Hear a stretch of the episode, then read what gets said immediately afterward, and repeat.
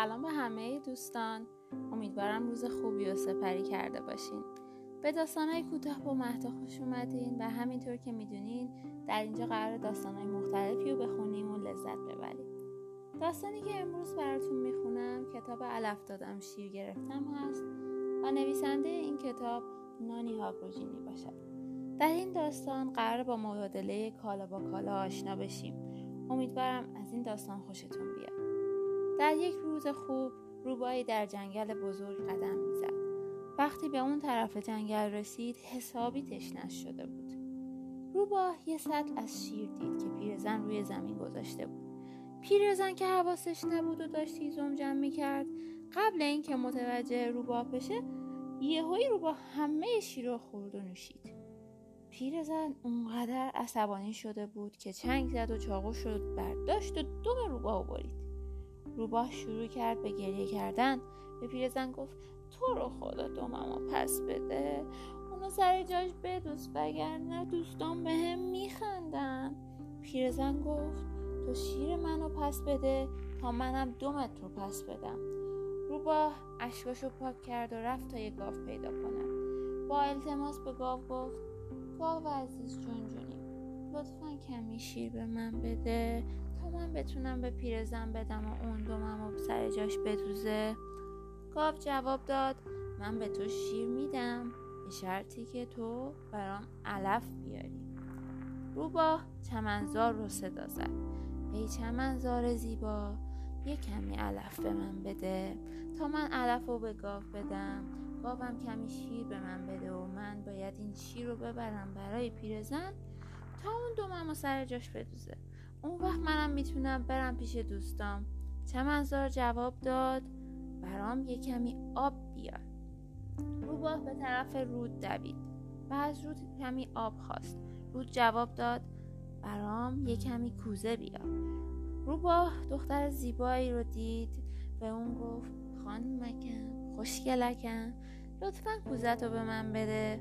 تا من بتونم با اون کمی آب برای چمنزار ببرم. و از اون کمی علف برای گاو بگیرم و گاوم به من شیر بده و شیر رو برای پیرزن ببرم و پیرزن دومم و سر جاش بدوزه. اون وقت منم می‌تونم پیش دوستان برگردم. دخترک لبخندی زد و گفت اگر برام یه مهره آبی پیدا کنی این کوزه رو به تو میدم. روبا یک دستفروش دورگرد پیدا کرد. بهش گفت پایین این جاده دختری زیبا نشسته و اگه تو یه مهره آبی رنگ به هم بدی که برای اون ببرم اون از هر دوی ما خوشحال میشه. من کوزشم به من میده.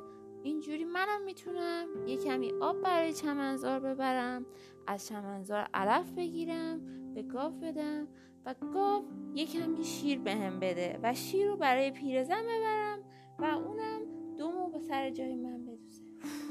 دومشو سر جام بهش جاش بدوزه. دست فروش به روباه اعتماد نکرد. بهش گفت باید بهای مهره آبی رنگ رو با یه تخمق بپردازی. روباه بازم پیش رفت و یه مرغ پیدا کرد. مرغ عزیز یه تخمق به من بده. مرغ قد کنن گفت تخمرغ رو فقط با دونه عوض می‌کنم روباه کم کم داشت ناامید می‌شد. وقتی به آسیابون رسید اشک میریخت. اوی آسیابان مهربان لطفا کمی دانه به من بده. باید این دانه ها رو با یه تخمرغ تخمرغ رو با یک مهره آبی عوض کنم. مهره آبی رو بدم به دخترک و کوزش رو قرض بگیرم. کوزه رو پر از آب کنم و به چمنزار بدم. از اونجا علف ببرم برای گاو. شیر گاو رو به پیرزن بدم تا اون دومم و سر جاش بدوزه. وگرنه همه مسخرم می‌کنن. آسیابان مرد خوبی بود. خیلی برای روباه ناراحت شد. پس یه کمی دانه بهش داد تا برای مرغ ببره. و از مرغ تخمرغ بتونه بگیره و تخمرغ رو به در عوض مهره آبی به دست فروش دوره گرد بده. مهره رو برای دخترک زیبا برد. کوزش رو ازش گرفت. کوزه رو پر از آب کرد و برای چمنزار برد تا علف ازش بگیره. علف رو هم داد به گاو تا بتونه ازش شیر بگیره. برای پیرزنم شیره رو برد و به این ترتیب تونست دومش رو پس بگیره. روباه پیش پیرزن برگشت. شیر رو بهش داد. پیرزنم با دقت دم روبا و سر جاش دوخت. روبا هم دوان دوان به سمت دوستاش تو جنگل دوید امیدوارم از داستان امروز خوشتون اومده باشه و یاد گرفته باشین که هر خواسته یه بهایی داره. برای داستان هر چیزی حتما باید هزینهش رو بپردازیم. تا داستان دیگه با مهتا امیدوارم روزای خوبی رو سپری بکنین. مراقب خودتون باشین.